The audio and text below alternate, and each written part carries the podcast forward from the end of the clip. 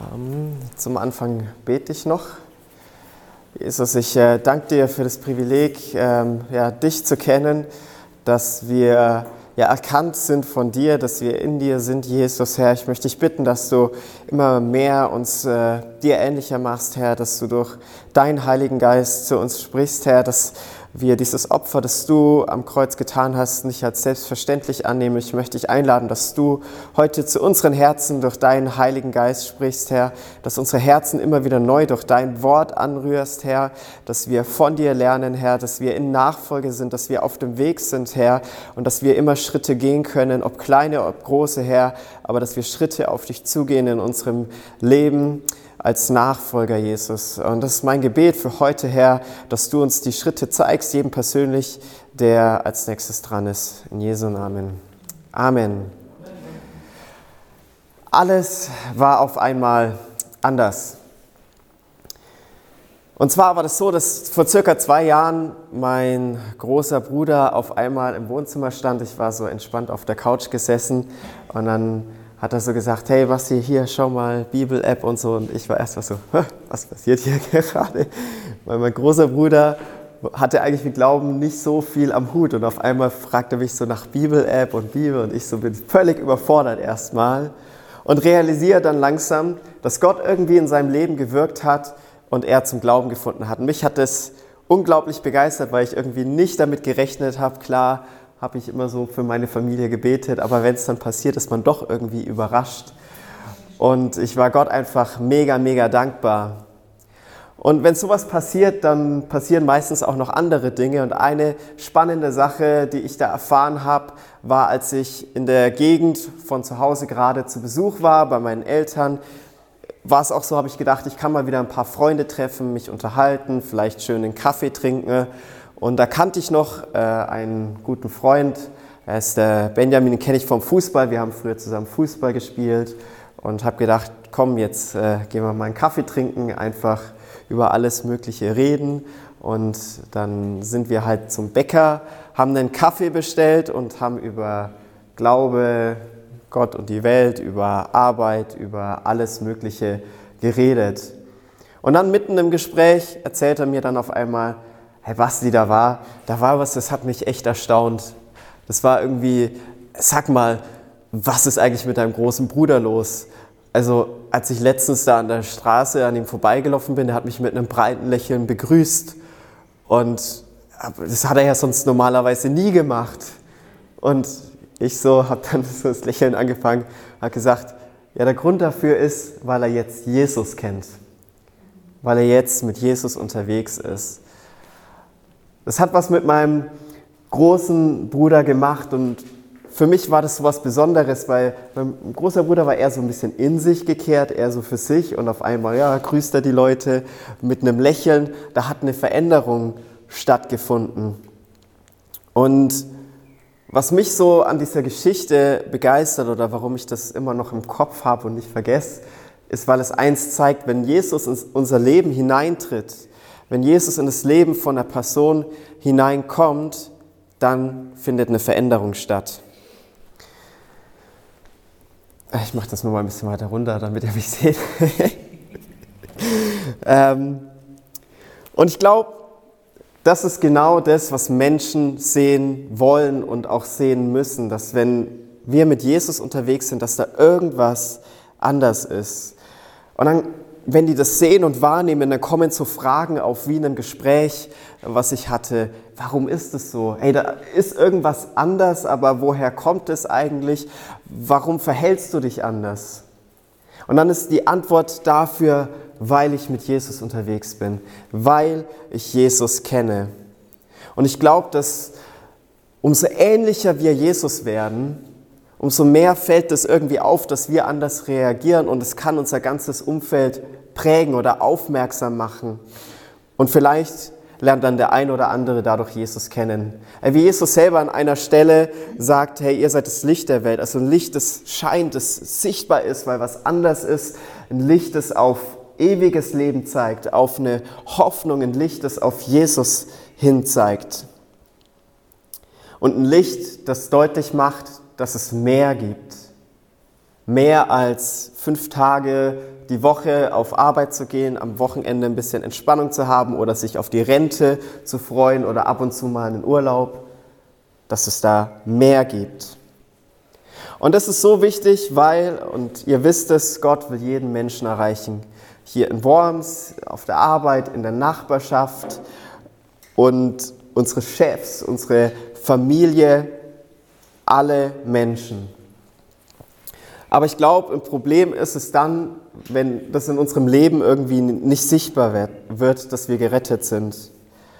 Und ich glaube, ja, vielleicht ist oft irgendwie schon mal in der Geschichte passiert, dass man so mit Nichtchristen redet äh, oder so mit Leuten, die mit Jesus nichts am Hut haben und die über Kirche fragt, dann ist da häufig irgendwie eine Enttäuschung da, weil die vielleicht ganz viele Christen kennengelernt haben, die nicht nach dem leben, was sie glauben. Und da war dann Enttäuschung oder vielleicht sogar Verletzung. Und irgendwie sollte uns das irgendwie auch irgendwie betreffen oder unser Herz brechen, wenn Leute sowas erzählen, dass das da irgendwie Menschen kennengelernt haben und davon verletzt oder enttäuscht worden sind. Und klar muss man auch sagen, als Christen sind wir keine perfekten Menschen. Wir machen alle Fehler, ich auch. Aber ich glaube, wichtig ist immer wieder neu zu sagen, Jesus, veränder mein Herz. Ich merke, da gibt es Punkte, da ist noch Arbeit nötig. Und ich glaube, es ist wichtig, auch zu verstehen, egal wie lange wir mit Gott unterwegs sind. Es gibt immer so eine Sache, wo dann Jesus sagt, okay, das ist der nächste Step, das ist der nächste Schritt, den es zu gehen gilt. Und jetzt kann man die nächste Folie ähm, einfach klicken. Ah, okay. Mit eins zurück und mal auf das Bild klicken. Genau, und jetzt die nächste Folie. Ha. Technik. ja, ein bisschen kompliziert. Ich habe da die PowerPoint in die PowerPoint eingefügt. Aber wir kriegen alles hin.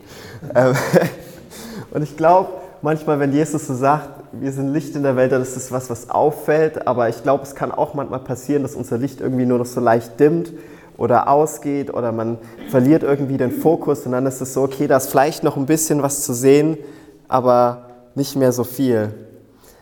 Und wenn das so ist, dann sagt Jesus, dann löscht er das nicht aus, sondern er gibt wieder Feuer rein und das ist das Gute. Und ich will mich weiter von Jesus verändern lassen, damit mein Licht scheint. Und das war auch eine Botschaft, die, die Paulus an Christen hatte in Kreta. Also ich komme ja gerade aus Griechenland, von daher ist auch schön mal über Kreta zu predigen oder die Menschen dort. Und die Menschen dort sind zum Glauben gekommen und hatten allerlei Herausforderungen. Und ich glaube, so diese Kernbotschaft von Paulus an die Leute war, hey, das ist eine, eine, eine gerettete Person. Ein Mensch, der Jesus kennt, auch immer eine veränderte Person sein sollte. Und es war so, dass Paulus mit Titus, also Titus war ein, ein Kind des Glaubens, also jemand, äh, der zum, ja, Paulus war sozusagen der Mentor äh, von, von Titus, hat ein bisschen beigebracht, wie, wie lebt man als Christ, was gibt es zu tun, war aber auch ein guter Freund, der hat ihn sehr geschätzt und geliebt und die beiden sind durch Kreta gelaufen, waren auf der Insel unterwegs, haben sich die Gemeinde angeschaut und dann haben sie eins festgestellt. Irgendwie gab es da so viele Probleme, Paulus konnte irgendwie nicht einfach gehen oder das Problem war so groß, da musste irgendwas getan werden. Also hat Paulus entschieden, Titus auf der Insel in Kreta zu lassen und er zieht weiter. Jetzt kann man die nächste Folie einblenden.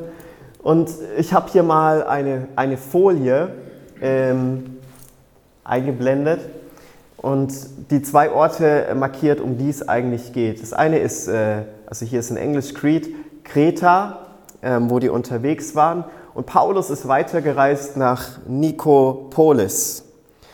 Und jetzt ist äh, Titus da und die Hauptaufgabe war, neue Leiter einzusetzen, weil denen ging es mehr um Macht und Geld. Also es waren die falschen Leute einfach in Leitungspositionen. Und das war so die Kernbotschaft von Paulus an Titus, setz neue Leiter ein. Und als aber Paulus in Nikopolis da oben war, noch weitere Anweisungen hatte, was es zu tun geht, hat er einen Brief geschrieben. Und das ist, finden wir in der Bibel als Titusbrief mit den ganzen Anweisungen, ähm, was zu tun ist. Und es war eine richtige Herausforderung für diesen jungen Menschen, weil in Kreta über die Leute, also die haben selber über sich gesagt, die, die, die Leute in Kreta sind Bestien und Lügner. Das muss er sich erstmal auf der Zunge zergehen lassen, wenn so eine Menschengruppe auf dieser Insel beschrieben wird, Bestien und Lügner. Und jetzt ist da diese Gemeinde und ist in dieser Kultur. Und das ist eine richtige Herausforderung. Und vor allem das Lügen war irgendwie so ein Kernproblem auf dieser Insel, weil da gab es anscheinend so einen größeren Zeus-Kult, also das war ja eine Gottheit. Und in seinen Heldengeschichten von Zeus war das so, wenn er irgendwie lügen konnte und es hat funktioniert, dann war das was Erstrebenswertes.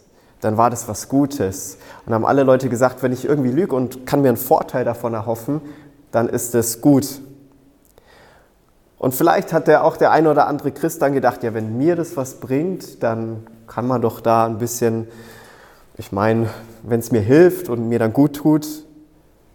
Aber Paulus sagt, nein, Gott ist ein Gott der Wahrheit, lügt nicht, hey, seid nicht wie eure Kultur, sondern lasst euer Licht scheinen. Und ich glaube, heute, wenn man um, sich umschaut, die Herausforderung, die die damals hatten, ist bei uns gleich.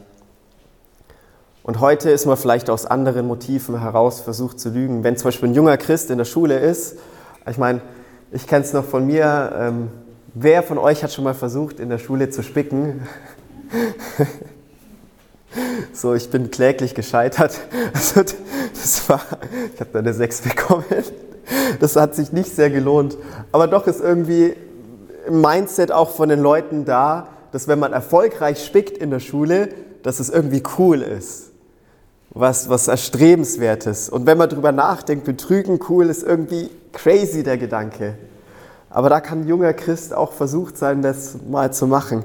Oder auf der Arbeit habe ich es auch ganz konkret erlebt, dass ähm, ich habe ja im Krankenhaus oder in der Praxis gearbeitet und da muss man ja immer Angaben machen, was man verabreicht hat an Medikamenten oder was man verbraucht hat an Material.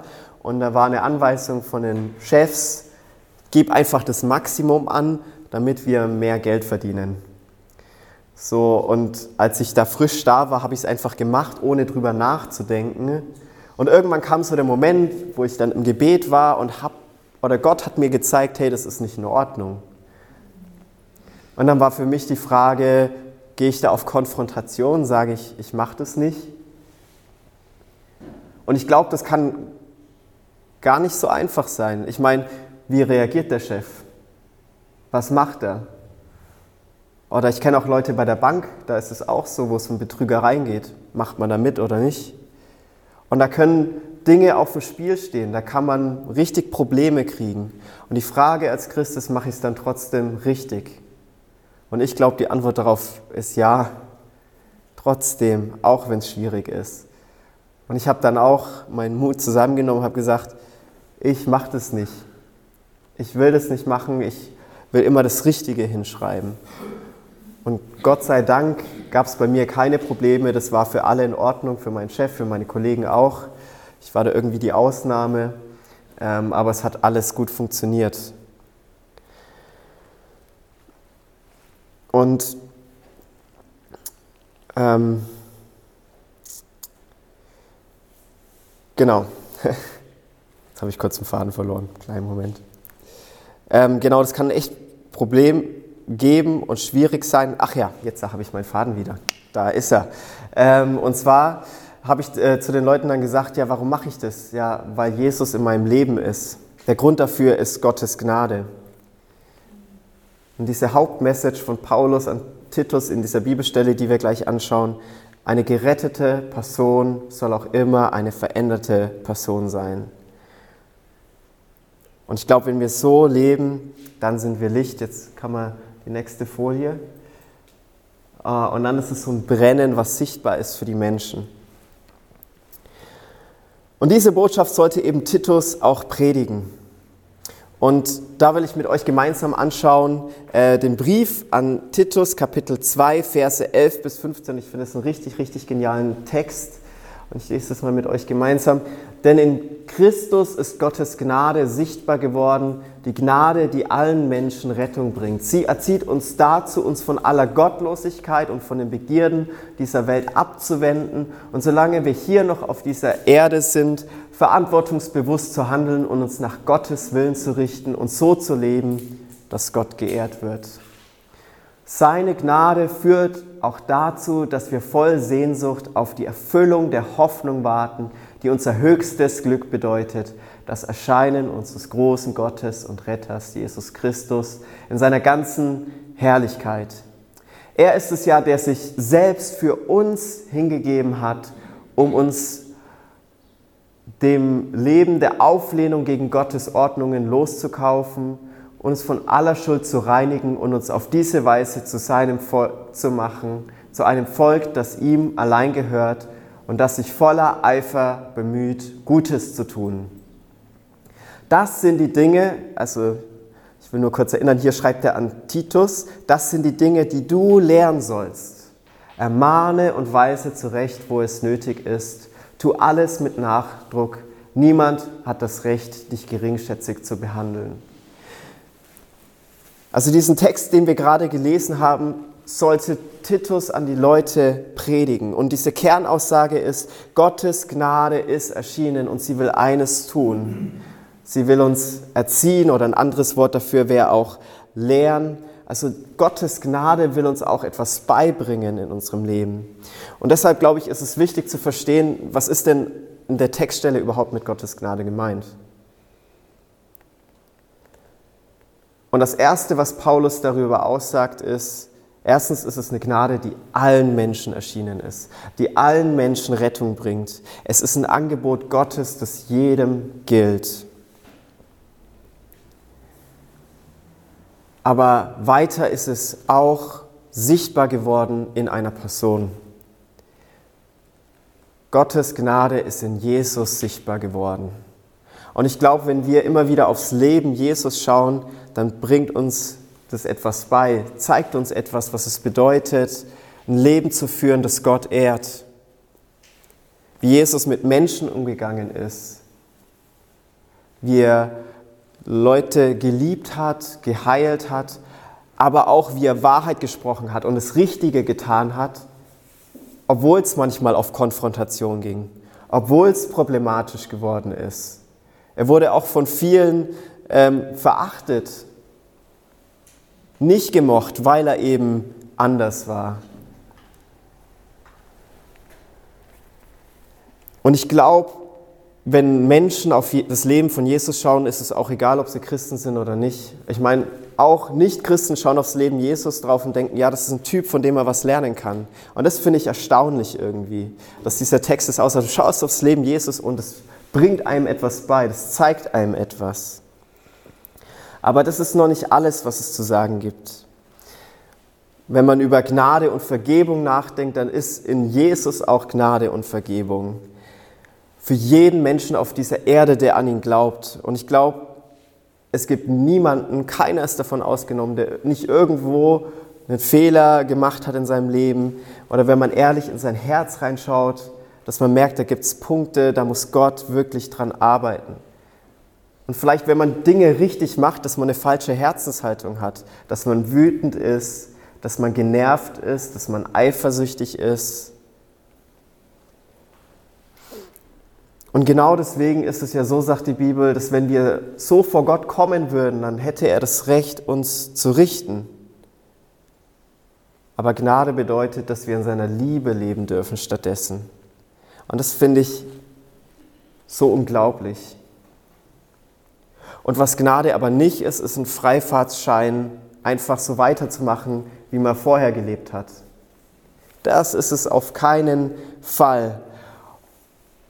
Und es klingt erstmal vielleicht so ein bisschen abstrakt, ähm, aber ich glaube, dieser Gedanke, wenn Sünde anklopft oder wenn man irgendwie davor ist, irgendwas zu tun, was äh, Gott nicht gefällt, dann kommt vielleicht schon mal der Gedanke auf, Gott wird mir schon vergeben. Weil der Teufel arbeitet so mit Gedanken. Da ist man in Versuchung und plötzlich dreht sich die Gedankenwelt und dann kommen Gedanken, ja, das ist doch nicht so schlimm. Und hinterher wird Gott mir vergeben. Und ich kenne die Gedanken auch. Aber diese Gnade bedeutet, dass die Gnade so kostbar ist, so wertvoll, dass wir in diesem Moment dann sagen, hey, wir kämpfen, wir widerstehen, wir bleiben Gott treu. Und das ist der Kampf, den es zu kämpfen gilt, ein ganzes Leben lang. Egal, ob man gerade sein Christsein startet, ob man 10, 20, 30, 40, 50 Jahre Christ ist, in dem Kampf stehen wir alle drin, dass wir Gott treu bleiben. Und das ist herausfordernd. Das ist nicht einfach. Wisst ihr, Christ zu werden, an Jesus zu glauben, das ist der Start und das ist im Verhältnis zu dem, wie es als Christ zu leben gilt, einfach. Als Christ zu leben ist unglaublich schwer, sage ich immer wieder den Leuten. Es ist herausfordernd. Ein gerettetes Leben soll auch immer ein verändertes Leben sein. Wie Paulus schreibt, hey, sie erzieht uns da, uns von aller Gottlosigkeit, von den Begierden dieser Welt abzuwenden, solange wir noch auf dieser Erde sind und verantwortungsbewusst zu handeln. Es bedeutet, hey, wenn man irgendwie zuvor gelogen hat, dass man nicht mehr lügt. Es bedeutet, wenn man zuvor irgendwie jemanden nicht gemocht hat, sagt Jesus jetzt auf einmal, ja, lieb deine Feinde. Oder wenn man neidisch vielleicht auf einen Nachbarn ist, weil der irgendwie mehr hat, der hat's leichter. Und ich glaube, das gibt's auch im Christlichen. Wenn man irgendwie Christen sieht, die irgendwie so easy durchs Leben gehen und man selber hat Kämpfe und man hat Struggles, man hat Herausforderungen, die Gott irgendwie nicht wegnimmt. Und dann denkt man, ja Gott, warum ist es bei dem anders? Warum ist es bei mir so schwer. Das ist eine Herausforderung, aber dann trotzdem auf die Dinge zu schauen, wofür man dankbar sein kann. Gott sagt, seid in allen Dingen dankbar. Und ich glaube, wenn wir mit solchen Dingen konfrontiert sind, da brauchen wir Gottes Hilfe, dass er unser Herz verändert. Und es gilt nicht nur sein Wort mit Worten zu verkündigen, sondern mit unserem ganzen Leben. Und selbst wenn es manchmal schwierig ist, Christsein bedeutet, das Richtige zu tun, selbst wenn es manchmal weh tut. Einfach, weil es das Richtige ist. Und Paulus wusste, dass es für die Leute in Kreta nicht einfach ist. Die Umgebung war schwierig. Und er ruft die Leute, hey, schaut auf Jesus. Schaut auf Jesus, wie er gelebt hat. Schaut auf diese Gnade, schaut auf diese Gnade, die euch verändern möchte, die euch was zeigen möchte, die euch was lehren möchte, wie es äh, ist, als Christ zu leben. Und lebt danach. Und genauso sind wir heute dazu gerufen. Und ich glaube, wenn wir das tun, dann ist unser Glaube wirklich so ein Feuer, das andere ansteckt. Dann können wir die nächste Folie dass wir echt so ein Feuer sind und die Leute, die einfach um uns, nah um uns herum sind, ja, wir müssen nicht nach Afrika oder so gehen, sehen unser Leben und werden doch, ja, werden doch das Licht ja, in, in, in den Brand gesteckt, wie diese ähm, Streichhölzer, die man da sieht.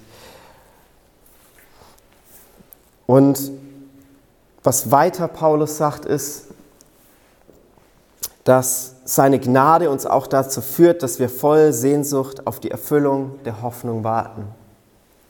Dadurch, dass uns vergeben ist, haben wir auch eine Hoffnung und eine Sehnsucht, auf die wir warten. Und ich glaube, das Spannende ist an dem Text, erst sagt Paulus, hey, die Gnade lehrt euch was, ne? also sagt euch los von aller Gottlosigkeit und dann gibt er so eine Motivation, irgendwie was einem hilft, durch schwierige Zeiten zu gehen und er sagt, hey, schaut auf die Hoffnung, auf die Hoffnung, auf das, dass Jesus wiederkommt. Und ich glaube, das muss man sich immer wieder vor Augen führen, wenn es schwierig ist, wenn es herausfordernd ist, der Weg, die Nachfolge von Jesus, dass wir dann darauf schauen, auf was für eine Hoffnung wir eigentlich haben und dass wir eine Gewissheit haben und ein Ziel, auf das wir zulaufen. Und irgendwann wird der Moment kommen, wo eben dieser ganze Schmerz, dieser ganze schwere Weg, das Leid, alles Vergangenheit sein wird, weil wir in Freude und in Gemeinschaft mit Gott zusammen sein dürfen. Und das ist absolut genial. Und der Grund dafür ist, und das sagt Paulus am Ende vom Text, weil Jesus sich hingab, ist es möglich. Darum dürfen wir diese Hoffnung haben. Er ist es ja, der sich selbst für uns hingegeben hat. Er gab sich selbst am Kreuz hin, der, der keine Sünde hatte, der die Dinge richtig gemacht hat, stirbt für Menschen, die vieles falsch machen, die es eigentlich nicht verdient haben. Er trug unseren Schmerz und unsere Sünde und Paulus schreibt hier, dass Jesus es tat aus drei Gründen. Er beschreibt hier drei Ziele, warum Jesus ans Kreuz gegangen ist in diesem Text. Und das erste ist, dass wir losgekauft sind von aller Bosheit, dass wir frei sind, dass wir Vergebung haben, dass wir sagen dürfen, danke Jesus, dass mir vergeben ist. Und das zweite ist aber, und das macht es nochmal deutlich, diese Kernaussage, dass wir von aller Schuld gereinigt werden. Und reinigen heißt ja auch, da passiert ein Säuberungsprozess. Da wird was sauber, was vorher dreckig war. Da passiert eine Veränderung im Leben. Und das Dritte ist auch, ähm, das geht eigentlich in dieselbe Richtung, dass wir zum Menschen werden, die leidenschaftlich dafür sind, Gutes zu tun. Dass wir leidenschaftlich gerne Gutes tun.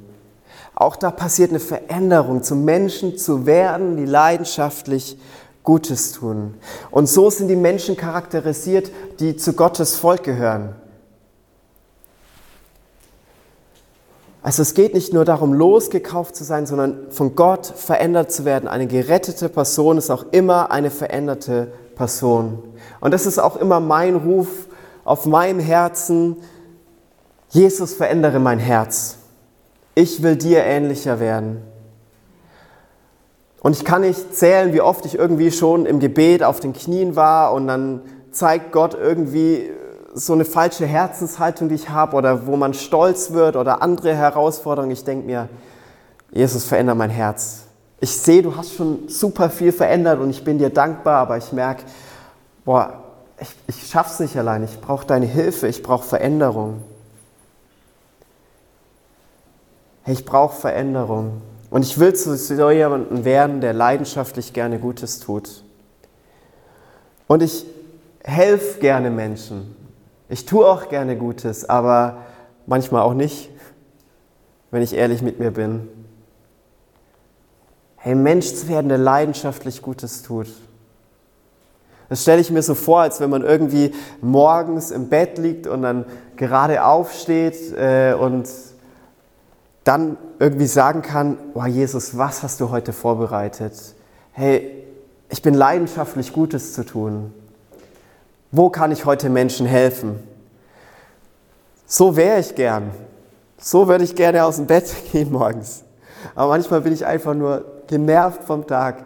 Ich habe keine Lust aufzustehen und äh, habe vielleicht auch keine Lust, gerade irgendjemandem zu helfen, sondern bin eher so, ach, nee, jetzt hilf mir erstmal aufzustehen. Und das macht Gott auch, aber ich merke einfach, wenn ich solche Bibeltexte lese, oh, da gibt es noch einen Weg zu gehen.